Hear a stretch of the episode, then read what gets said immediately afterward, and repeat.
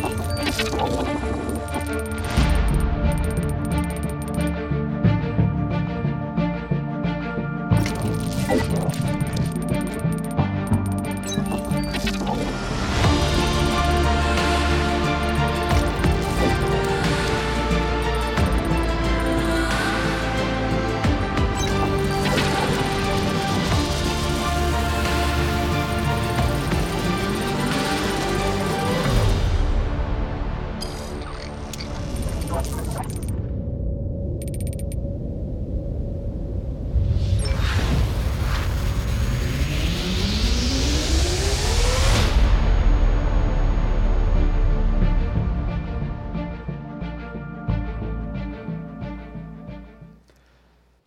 So I am not easily impressed, but I will tell you the people who impress me. It is those of you, some of you are this way, is those of you who have an uncanny sense of direction. You impress me so much. You know who you are. You're the people, it doesn't matter where you find yourself, you know how to get to where you want to go. It's just, you can blindfold you and spin you around 10 times and say point northeast, and you somehow always know how to point northeast. It just blows me away. I'm so impressed by that. I have a friend like that that we have traveled all over the United States together. We've traveled to a few different countries in the world, and it does not matter where we go. It's like he just has this intuition, this sixth sense about him that can go, yep, that's exactly how to get where we need to go. We were in a little town uh, called Jeffreys Bay, South Africa, one time. In the middle of South Africa, we'd never been there before, small little town. And at night, when we had arrived, they had pointed out this breakfast place and said, in the morning, you guys should walk from your hotel over to this breakfast place and you should get some breakfast. So the next morning, we got up and I had no clue how to get there. And I looked at him and I said, Do you have any idea where that place is? And he said, Oh, oh, yeah. And he just pointed that direction. And sure enough, I followed him and he was there. I hate the guy. I really do. He rubs it in all the time. I, on the other hand, I do not, some of you are going to be relate with, to me. I do not have an uncanny sense of direction. I am uh, maybe the person on the planet who is most grateful for GPS because I hate getting lost, but I used to get lost all the time. And I don't have to worry about it now. But I cannot do what he does. I cannot do what some of you do. Um, this is a little embarrassing to admit. But one time, a buddy of mine and I, we, this is how bad it was. We spent two hours searching for a car in a parking garage. That's how lost I get at things. I'm like, I know the car hasn't moved. How can we not find this thing up and down every floor? Anyway, it was a miserable, miserable two hours. But that, that is me. But because I get lost easily and I've done it plenty of times, I feel like I'm a little bit of an expert on this. So I want to share with you four truths of getting lost, four truths about all people who get lost. And I've noticed, maybe you have too, if you're in a relationship, it's almost like people who never get lost end up with people who get lost, which is probably a good thing. But then those of you who have an uncanny sense of direction, you get so frustrated at those of us who get lost. So this may create a little sympathy in you for the rest of us, okay? Here's what you need to know about us. Number one, we don't get lost on purpose. It's actually very difficult to get lost on purpose. I'm not really sure how you would even do that. We, we're never doing it on purpose. You look at us and you yell at us like we did it on purpose, but we did not. Number two, we're lost before we know we're lost. If we knew when we got lost, we would immediately turn around and be unlost, okay? So this is true for all of us, isn't it? You, you don't realize you're lost until you're way lost, and then you know you're lost, and then it takes a long time to figure it out. Number three, men go faster when they're lost. Ladies, I just threw that in there for you, okay? And number four, we wind up where the road we're on ends up. Isn't this true? We always wind up where the road we're on ends up. Now, this truth is why I am certain, I am confident that you have the ability to predict your future. You don't have the ability to predict the future, but you can predict your future, and I can predict my future a lot of times in a lot of circumstances. And it's because of this idea. It's because we always wind up where the road we're on ends up. And you have had plenty of moments in your life where you have ended up somewhere and then you have said to yourself or thought to yourself, Well, I should have seen it coming. I should have known. And you begin to go back and you realize, oh yeah, I was I've been on this road the whole time. It's been going this direction the whole time. I should have seen it coming. I ignored all the clues, I ignored all the signs, all the road signs. They were there. I should have seen it. I should have known this is where it was headed. I should have seen it coming. I can't believe I missed this. This is also why you and I have looked at friends many times and gone, oh my gosh, you should have seen that coming. I can't believe you're so shocked this is how it all ended. You, you should have known this is what was going to happen, you know? You've been on this road. You've thought this about friends. You've been on this road for a while going in this direction, and we all tried to warn you. We were hanging signs over the overpass going, pay attention, this doesn't end well. You ignored it all. You just blew right by us. You shouldn't be shocked. You should have seen this coming. This is why I think we all have the ability in a lot of areas of our life to predict our own future to some extent. Because we always wind up where the road we're on ends up. It's just the way that it works. And that's why last week I introduced a principle to you that I called the direction principle. And the direction principle simply says this that decisions determine direction. Decisions determine direction. And whatever direction that you're going has a very predictable destination. Now, if you weren't here last week, there were a couple things about principles that I said that you need to understand. One is this principle right here is always going to follow you through life. You don't have to worry about, well, I guess I should follow that principle. Nope, that's not the way principles work. Principles follow you. You don't have to worry about applying this principle to your life. This principle will apply itself to you whether you want it to or not. And you can ignore it to your own demise, or this is the great news, and this is what we're going to talk about today a little bit. You can leverage this principle, like any principle, you can leverage it for your own benefit. If you ignore it, it will eventually break you. But if you decide you're going to maximize it, it will ultimately benefit you. This principle is always going to be true for you. You cannot dodge it, you cannot avoid it. It doesn't apply to other people and not apply to you. Because we always wind up where the road we're on eventually ends up.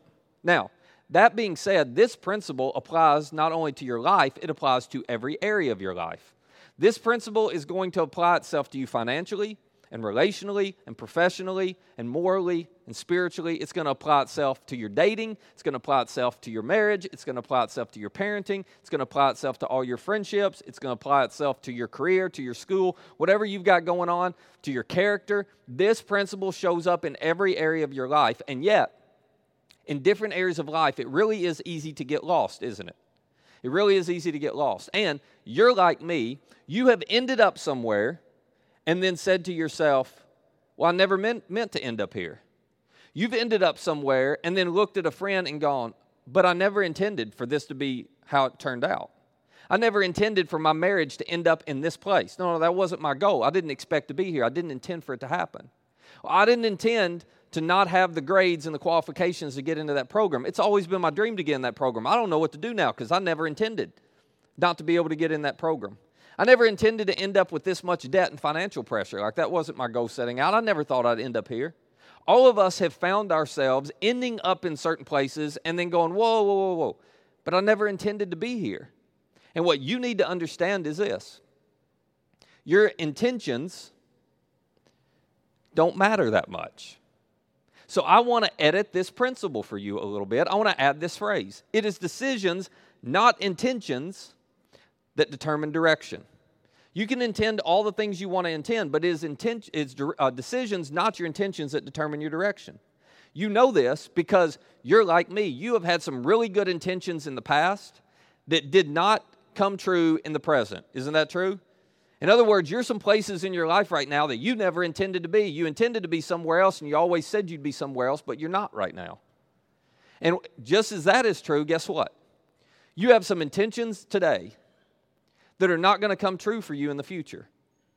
Because it is your decisions, not your intentions, that determine your direction. And whenever there is misalignment between your decisions and your intentions, whenever there is a disconnect between the two, then you are going to end up wasting seasons of your life. It's going to end up costing you something. Now, in the role I'm in, I hear this all the time when people start telling me their story or tell me what they want to have happen. I hear it when the person looks at me that's single and they start talking to me about, hey, here's the kind of person I want to marry one day. And they start going on, to I want to have this kind of character and this kind of integrity. And I want them to value the things that I value. And I want to be somebody who follows Jesus. I want to be somebody who values church and faith and family. And, you know, they start telling me all of this stuff. But then they will say, or but then their actions will say, even though that's what I want one day, that's, that's my goal, that's my intention. Right now, I'm just going to go ahead and date anybody that I'm attracted to, and we'll work that out and figure that out as we go along. Well, there's your disconnect. You got intentions that point you one way, but decisions are taking you an entirely different direction. I hear it in the person who looks at me and says, I want to have a really strong family. I mean, we have a dream here. We, we, we dream for our family to always stay close. When, When the kids get old enough to be able to leave, we want them to love us so much that they want to be come back. They want to be a part. That you know, this family's always going to stay tight. And we want to make sure we spend a lot of time together and we create memories as a family. And, you know, we got this small window and they talk about all of these intentions and dreams they have. And then they say, but right now I'm in a season. You ever said this? But right now I'm in a season where I've just got to work a lot and I've got to travel a lot, so I just can't be home. I'm, I'm not going to get be able to be home much, but it's just a season, and eventually we'll go back to no, no, no, no, no. There's your disconnect. There's your disconnect. For all of us who have ever said, well, this is just a season, let me help you out. A season has a defined finish line. It does. There's seasons for things, but seasons always have a very clear finish line. This is a short season where we're going to have to do this, but here's the finish line. And when we hit that point, we are going back to doing what we have always said we wanted to do. When you don't have a defined, clear finish line, you don't have a season, you have a way of life. And for a lot of us, we've been saying forever, but it's just a season, and here's what I intend, and here's what I dream, and here's what I hope. But right now, it's just a season, but that season just keeps rolling and rolling and rolling. It's not a season, it's a way of life. There's a disconnect there. I hear it. Whenever grandparents, I hear them talking about, you know, they've got new grandkids and they're like, oh, I'm so excited. I want to stay healthy and I want to stay active to, you know, enjoy these grandkids for as long as I possibly can. But then it's like, but I'm not going to eat healthy and I don't have time to exercise and I don't want to have to mess with all that. And I'm not going to quit smoking because that's just too difficult. I'm like, okay, well, there's your disconnect. There's your disconnect. Intentions, decisions, they're taking you two different directions.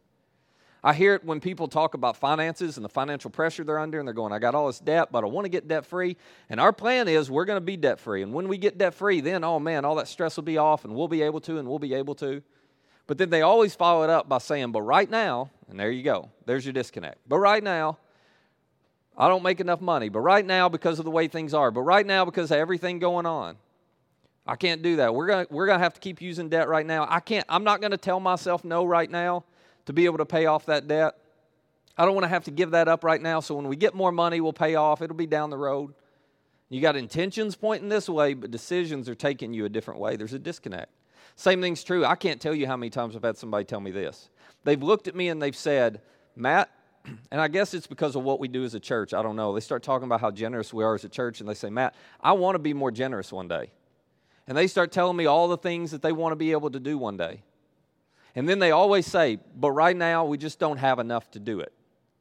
And I'll immediately, and sometimes if they catch me in an honorary mood, I just tell them. But normally I just keep it to myself. But I immediately think, well, there's your disconnect. You're never going to be generous. You're never going to be generous. And when I tell somebody that, they're like, no, no, no, no, no. I want to be generous, and one day we're going to be generous. And I'm like, no, you're not. Because if you're not willing to look in the mirror and tell yourself no right now so you can say yes to somebody else, if you won't say no to you to say yes to something or someone bigger than yourself right now, you'll never do it. You're only going to be as generous tomorrow as you are today. I don't care how much money you drop in your lap, and I can give you a thousand examples I've seen of this. Doesn't matter how much money you put in your lap. You will only be as generous with it tomorrow as you are with it today. If you can't say no to you today, you're not going to say no to you tomorrow. There's a disconnect.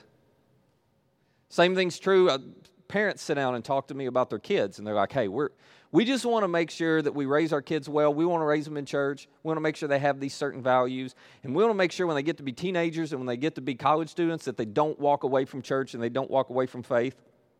New parents to our church will sometimes be like, hey, you tell me what y'all are going to do to make sure this doesn't happen. I just kind of chuckle, like, what are we going to do? We got them an hour a week. You live with them. What are you going to do? You know?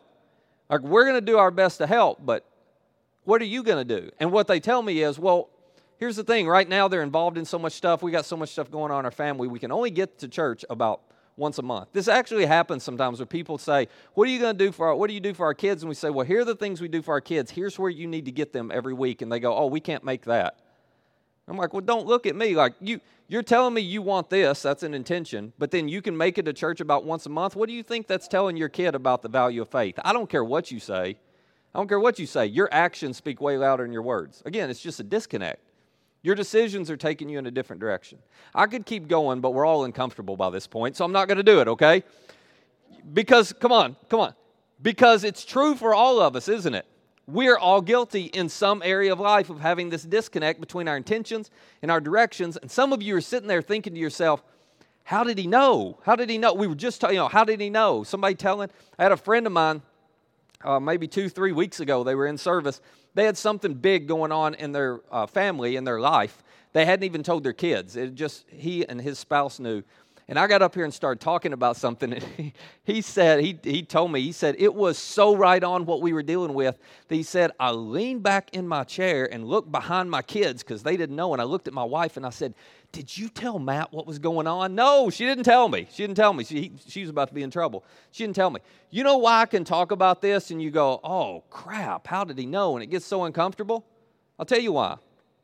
Because you are unique, but your story is not and your road is not. Now, for some of you, this is the worst news ever. You're, you're mad at me already. But I'm telling you, listen, you're unique. You are, you are. Yours, you know, you're as unique as you want to be, whatever. Your story, your story, it's not, I don't want to rain on you entirely. Your story is not unique. The road you're on is not unique. And some of you believe it is.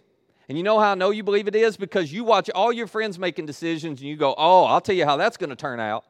But then you make the decision and you have convinced yourself it won't turn out that way for me because I'm too smart for that.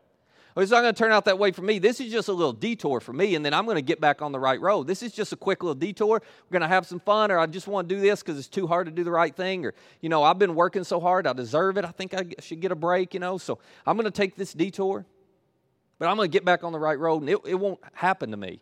What happens to everybody else will not apply to me. You actually believe that's true.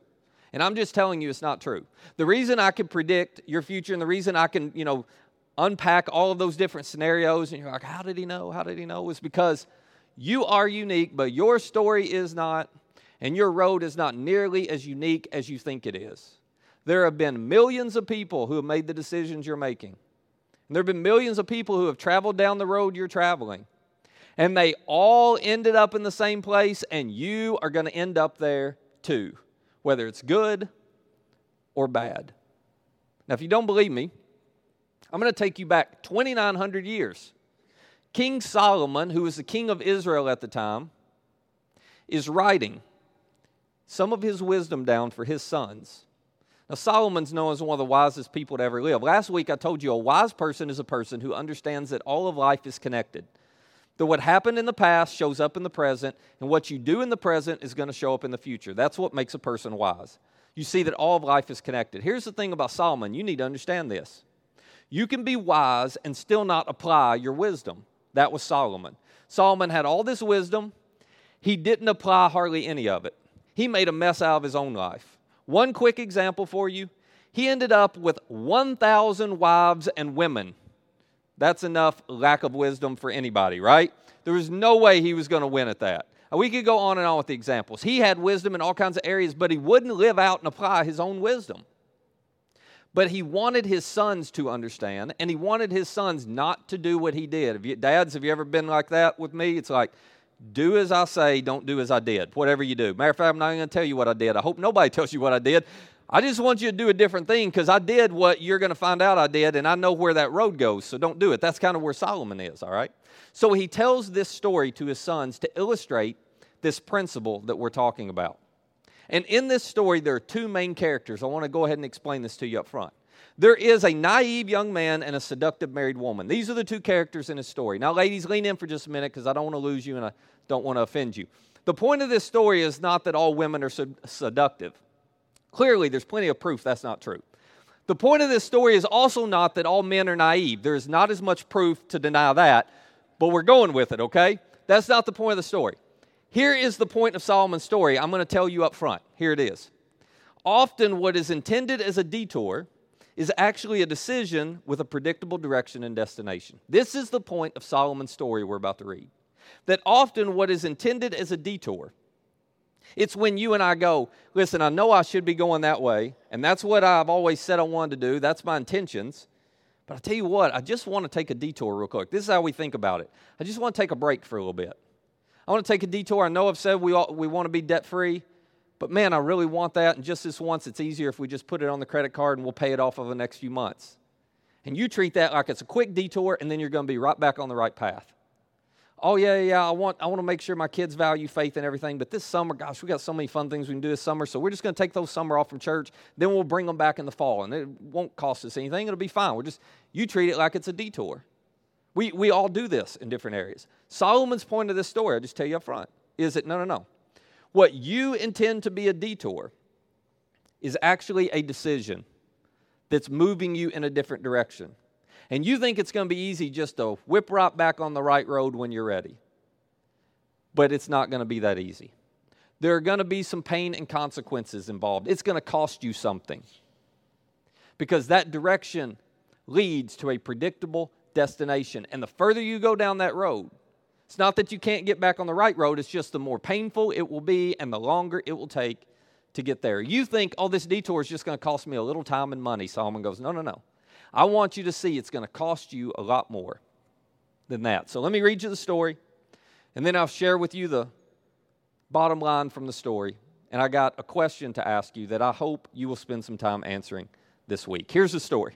At the window of my house, Solomon says. I look down through the lattice. So Solomon is in his palace. He's up in the upper level. Maybe he's on the roof. We don't know. But either way, he's looking out a window and he's paying attention. He's people watching, all the people down on the street walking around.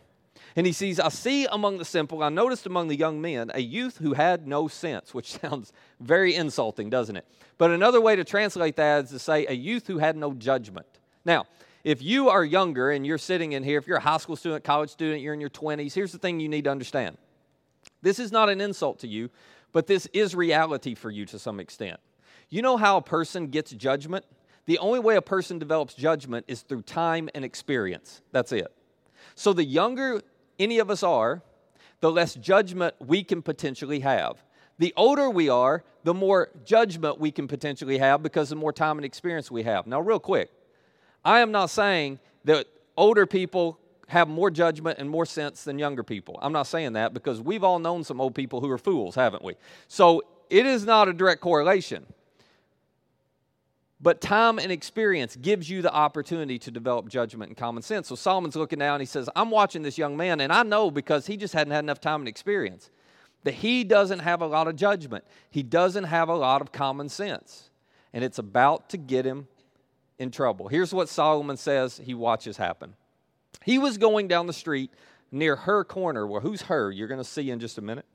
Walking along in the direction, there's our word, of her house at twilight, as the day was fading as the dark of night set in. This is Solomon's way of saying, I'm watching this guy walk down. I'm thinking, oh, no, no, no. Wrong place, wrong time, wrong direction, dude. Wrong place, wrong time, wrong direction. And you and I know this from experience. Anytime you have wrong place, wrong time, and wrong direction, wrong things happen, don't they? It never turns out well. Solomon's watching this and he can he doesn't even have to know everything that's going to happen. He can just tell wrong place wrong time wrong direction. This is not going to end well for this young man but he doesn't have enough time and experience and judgment to be able to see it for himself. And here's what happens as he's walking. Then out came a woman to meet him dressed like a prostitute and with crafty intent. And then solomon steps out of the story to give some description or characteristics to his sons. He says, She's unruly and defiant. Her feet never stay at home. Now in the street, now in the squares, at every corner she lurks. She took hold of him. He jumps back in. She took hold of him and kissed him. And Solomon says, with a brazen face, she said, and I'm just I'm gonna pause right here and just go ahead and apologize because what she says next is R-rated and it's a little embarrassing to read in church. But I'm gonna go ahead and read it because it's there. And if you brought your kids or your students in here and you're getting all nervous, I'm sorry. We've got lots of great environments for them. I understand you got a reason to have them in here. Just do what my mom did one time, just for the next minute, okay? When, and I don't mean to pick on my mom, I love her to death, but my mom, she is the sweetest and in some cases most naive woman you've ever met. When we were kids, we were in New Orleans for the first time.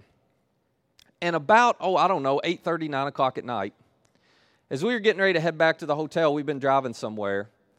My mom looked at my dad and said, Robert, I think we should drive down Bourbon Street so our kids can see it. Yeah, you those of you laughing, you've been to Bourbon Street about nine o'clock at night, haven't you? She was so naive, she had no idea no idea. She just thought, oh, it's, it's, you know, we've always heard about it. Let's drive down it. And so we started driving down Bourbon Street at 9 o'clock at night. And very quickly, my mother freaked out and started turning around, screaming from the front of the minivan, Kids, put your heads down. Kids, put your heads down. To which we did. And then we peeked out the side window, you know. some interesting things. Kid, I'd never seen that in Hickman County before. It was a new experience. So if you're here and you got kids, just you know, heads down for just a minute. You know, you can cover their ears because this is this is a little embarrassing to read. Here is what this woman, this seductive woman, says to this young man. Okay, you ready? Today I fulfilled my vows and I have food from my fellowship offering at home. What a pickup line. You're like, wait a minute, that's not, I know. Can, what in the world does that even mean? You're expecting something to come out of her mouth, and it's not that, is it? So let me translate real quick, because this actually was a pretty good pickup line back in 2,900 years ago. Here's what she's saying to this young man She's saying, I'm a good Jewish woman, and I've been to the temple today, and I've already done all of my fellowship offerings and taken the food and offered it and all of this. I've already done all of my sin offerings. This is important. Hey, I, I got with the priest and I did my sin offering. And basically, she's saying, I had a bucket just full of sin that I took to the temple with me. I filled that thing up last week. But I did my sin offering, and this is how she thought it worked. I just dumped my, my bucket out, and it's empty now. And I got another week before I have to go back to the temple. And I'd hate to go back with an empty sin bucket because then the priest wouldn't have a job. And we don't want to put him out of work. So, hey, young man, how about you come to my house for a little bit? We got a few days to fill up my sin bucket. It was a sexy pickup line 2,900 years ago. I wouldn't try it today. And then, and then, she says this So I came out to meet you. I looked for you, and I found you. And he's going, Are you kidding me? I'm just walking down the street with all my buddies. You weren't looking for any, you just looking for me, not them. No, no, I wasn't looking for them. I was looking for you. You're the one who caught my eye. You're the one who I've been watching. You're the one who I've been paying attention to the last few weeks. And he's thinking, well, of course you have, because I'm pretty good looking and I'm one in a million. Okay. And he's starting, you know how guys do, you know, it's like we're naive young men. So we're so he's he's starting to fall for this. He's feeling really good about himself. He's thinking, I am one in a million. Of course you came looking for me. And then she continues on with her pitch. She says, I've covered my bed with colored linens from Egypt. I perfume my bed with myrrh, aloes, and cinnamon, which again, we're like, whatever. But in those days, this was a big deal. Because in those days, it was very difficult to practice proper hygiene. In those days, if you could get you a bath every now and then, you were doing lucky. Uh, you were lucky. Basically, everything in those days stunk, and everybody in those days stunk. Okay? It was just normal. The only people who had the privilege of practicing proper hygiene were the wealthy. They were able to buy perfumes. They were able to have these fancy linens from Egypt. They were able to, to create a, an environment in their home where they could enjoy the luxuries of hygiene and others couldn't, where they didn't have to smell that smell every single day. And so she's looking at him and she's going, I've been watching you. You work hard. And I know you don't have enough. You're just young. You don't have enough. But I've got a lot of luxury and I want to share it with you. I got a little luxury. Why, why, I've been watching you. Why don't you, because you deserve, you deserve, you deserve. Why don't you come and spend a little bit of time with me, enjoying all the luxury and all the wealth I have? It's just a diversion from all your hard work. It's just a quick little detour. It'll be fine. And she goes on, she gets pretty direct. Come, let's drink deeply of love till morning. Let's enjoy ourselves with love. And then Solomon continues he says she looked at him because she could read his mind, which probably wasn't hard to do. And she says, Well, my husband is not at home. Oh, yeah, yeah, you knew I was married. Don't worry about him. Because he's gone on a long journey. He took his he took his purse. Maybe that explains all the marriage trouble they were having. I don't know. I'm going to guess that was lost in translation. For the sake of this guy, I'm going to just say he took his wallet, all right? He took his wallet filled with money, and he's not going to be home till the full moon. Now, this was her way of looking at him and saying, Listen, I know you're worried because I'm a married woman, but you don't have to worry because I've taken care of everything. There will only be consequences if we get caught, but we're not going to get caught. Hey, I want you to know this is just a detour. This isn't a direction. This, this isn't going to, you're not going to pay the price for this forever. No, no, no. This was her way of saying, you can go down the wrong road and still end up in the right place. That's what we're going to do tonight. We're going to go down a wrong road, but it's just a quick detour. We're still going to end up in the right place. We're going to make a wrong choice, a wrong decision, but don't worry, it's not going to lead us in a wrong direction. We're still going to end up in the right direction and at the right destination. She can The story continues. Solomon says, With persuasive words, she led him astray. She seduced him with her smooth talk. And all at once he followed her. Of course he did. But then Solomon describes what happens very differently than we would expect. He says, All at once he followed her like an ox going to the slaughter, like a deer stepping into a noose, till an arrow pierces his liver, like a bird darting into a snare, little knowing it will cost him his life. And I can imagine Solomon's son sitting there going, Dad, good grief, you're being dramatic? What in the world? Like, okay, we've seen people do this, but it's not that bad. Solomon says, Oh, yeah, it is. Oh, yeah, it is. No, no, no, no. See, this guy, it's just a detour, it's just a quick diversion. It's not a big deal. Solomon goes, Nope, it's not true. This is going to cost him more than he knows, and this is going to cost her more than she knows because they may be unique, but their story is not, and this road is not. And I know how this ends because it ends the same way with everybody. So Solomon says, Now then, my sons, listen to me and pay attention to what I say. You do realize that wherever you give your attention is the direction you begin to move. You do realize that, don't you? It's always true. You will always move in the direction of your attention. So it's important that you pay attention to where you give your attention. That's what Solomon's trying to tell his sons. Just pay attention. This is so important. Do not let your heart turn to her ways or stray into her paths. No, no. This is a one night thing, Dad. To which Solomon go, No, it's not. This is a path. This is a road. It's not a detour. It's not just a diversion. It's not, oh, I deserve and I've worked so hard and we should have a little fun and then we'll get back. No, no, no. This is a path. He goes on. Many are the victims she has brought down. Her slain are a mighty throng. Now, I don't think he's talking about this woman necessarily in particular. I think he's talking about this road now. This road, these decisions, these choices, they lead to a very predictable place, and there have been many, many, many who've gone down it. They all end up in the same destination. He's looking at this young man who was walking down the street saying, Oh, I think this is a good thing to do tonight. And he's going, No, no, no, you need to understand. You feel like you're one in a million, you're actually just one of a million. You're unique, but your story's not, and your road is not. Solomon then says this Her house is a highway well, wait a minute. Again, this is just a one time deal. Solomon says, Nope. Every decision you make puts you on a road, it puts you on a highway. And in this case, this decision is putting you on a highway to the grave, leading you down to the chambers of death, which was his way of saying there is a severe price to pay when you walk this direction. Solomon's point for you and me, it was this that we will win or lose by the road we choose. This is true for you. It's true for me. We win or lose by the road we choose. And you can't beat it. You know other people can't beat it. It's why you can predict their future so well and why you say, of course, it's going to turn out that way. What do you mean you're surprised? You, you should have known. But then you and I deceive ourselves and think we're smarter than that and we've got more control than we've got. And well, I can manipulate and orchestrate the outcome of this and I can make it turn out in my favor. It's not going to get me, it gets everybody else, not me. Solomon says, nope. We win or lose by the road we choose. Now, the good news is you can win by the road you choose. If you will take this principle that your decisions and not your intentions determine your direction, if you will use it for your benefit, and if you will use that to make decisions to put you on the right road, you're going to win you're going to win every time because certain decisions have a predictable destination that is always in your favor. It's true.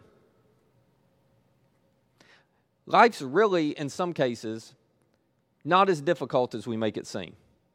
This is Solomon's way of saying all you have to do is make the right decision today and then manage that decision every day after that.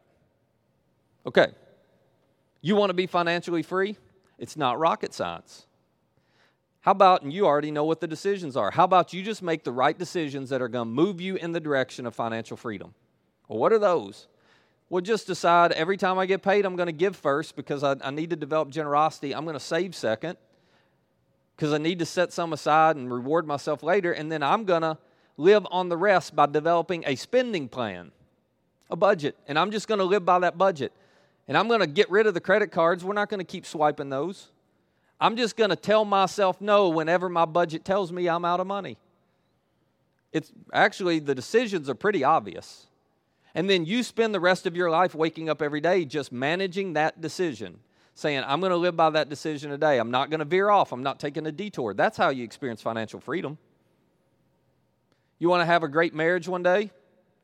Again, it's not rocket science. You just make some decisions today that you live out every single day. I've got to carve out some time every day to communicate with my spouse.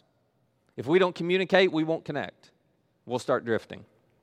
I've got to carve out some time every week or every other week to go out on a date together so that we can reconnect and spend some time uninterrupted. I got to carve out some time every few months to get away together, every year to go on a vacation together, like whatever those things are. You can come up with those decisions, you know what they are, but then you have to manage them every day. You can't say, well, well, well, we're in a season right now where it's okay. I don't, we don't have to do that. And we'll just forget about the date nights and we'll just forget about this. And no, I know we can't, we're just not going to talk for a while and connect and we'll, we'll catch back up. No, no. It's not the way it works. Because those seasons become ways of life. And then you end up somewhere you never intended to end up. And you say, well, this isn't what the kind of marriage I expected to have. This isn't what I intended to be true of us. But it's your decisions, not your intentions, that determine your direction.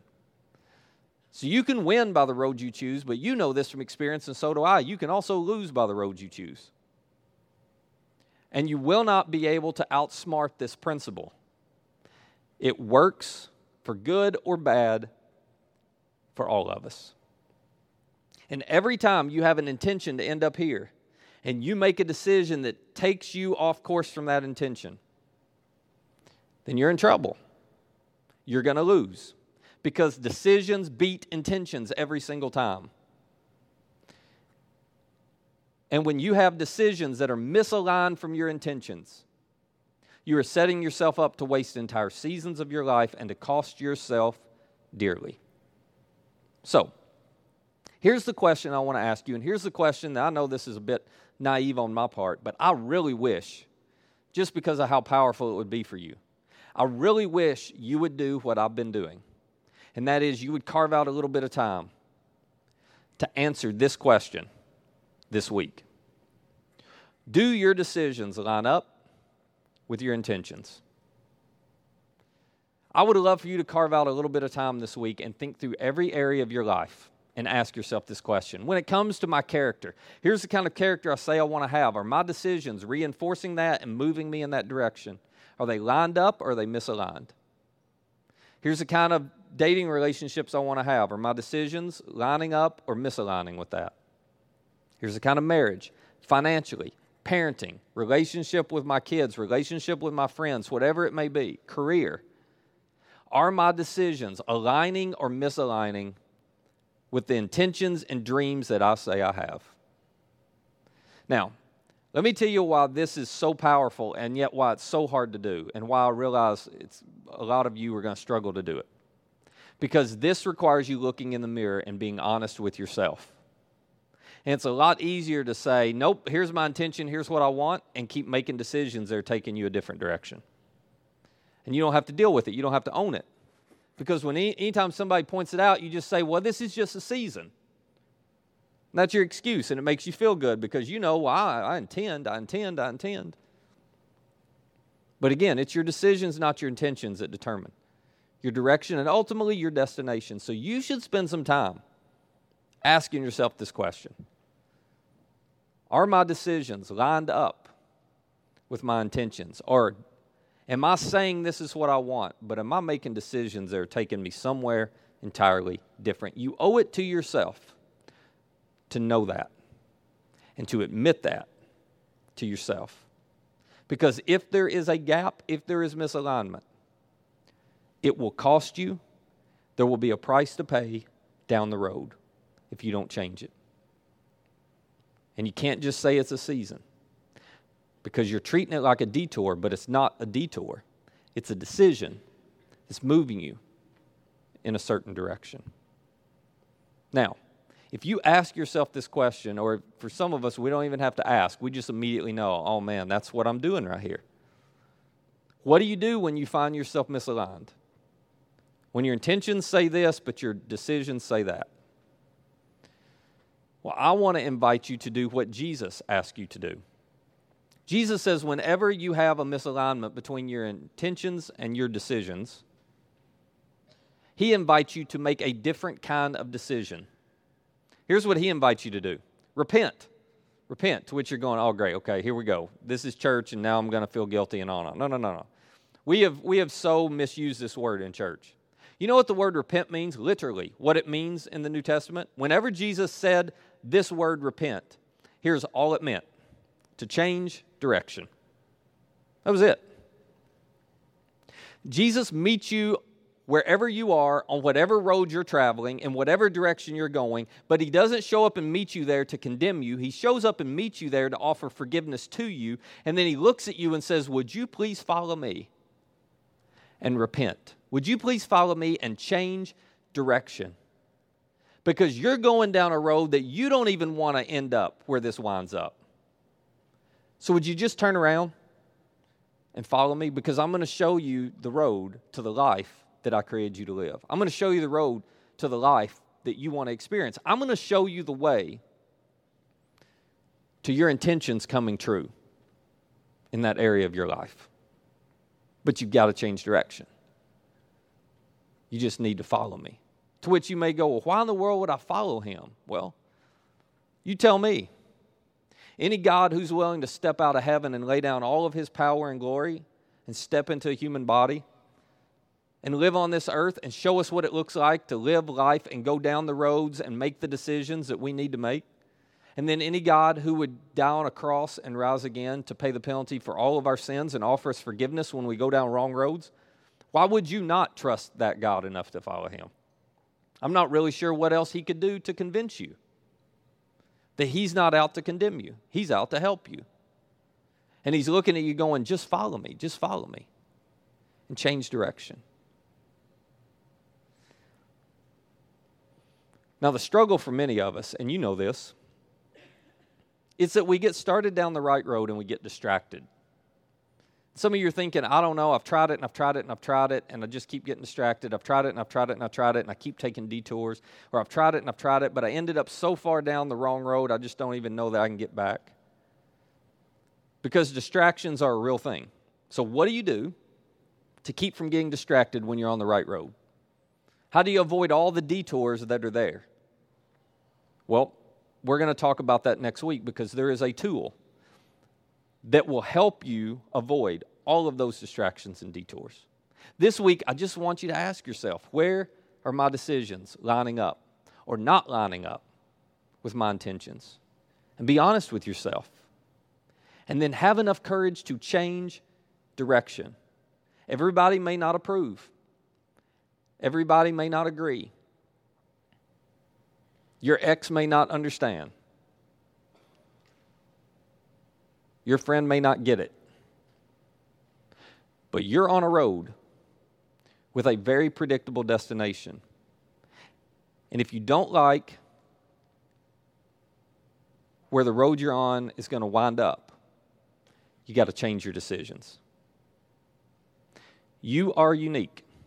Your story is not, your road is not. You will end up where everybody on that road ends up. So choose your road wisely. Let me pray for us.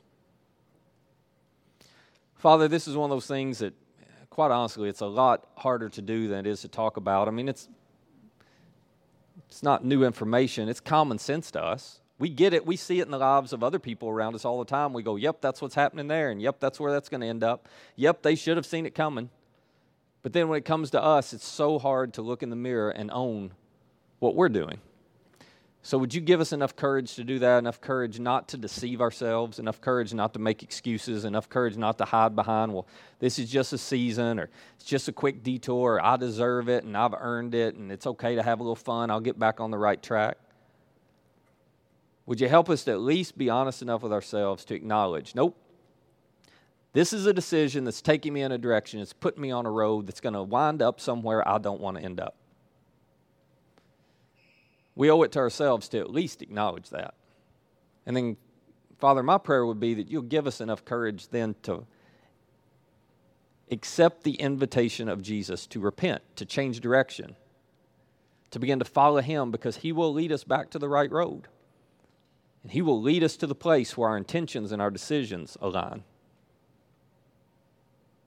Thank you, Jesus, for caring about us so much that you would be willing to show up on this earth and show us how to live life the way we want to live it.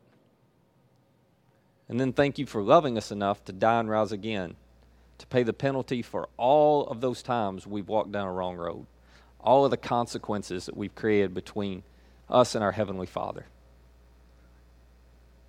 We're so grateful you don't show up to condemn us, you show up to forgive us. And you show up to invite us to follow you. Now help us to have enough wisdom to do that. And it is in your name we pray. Amen.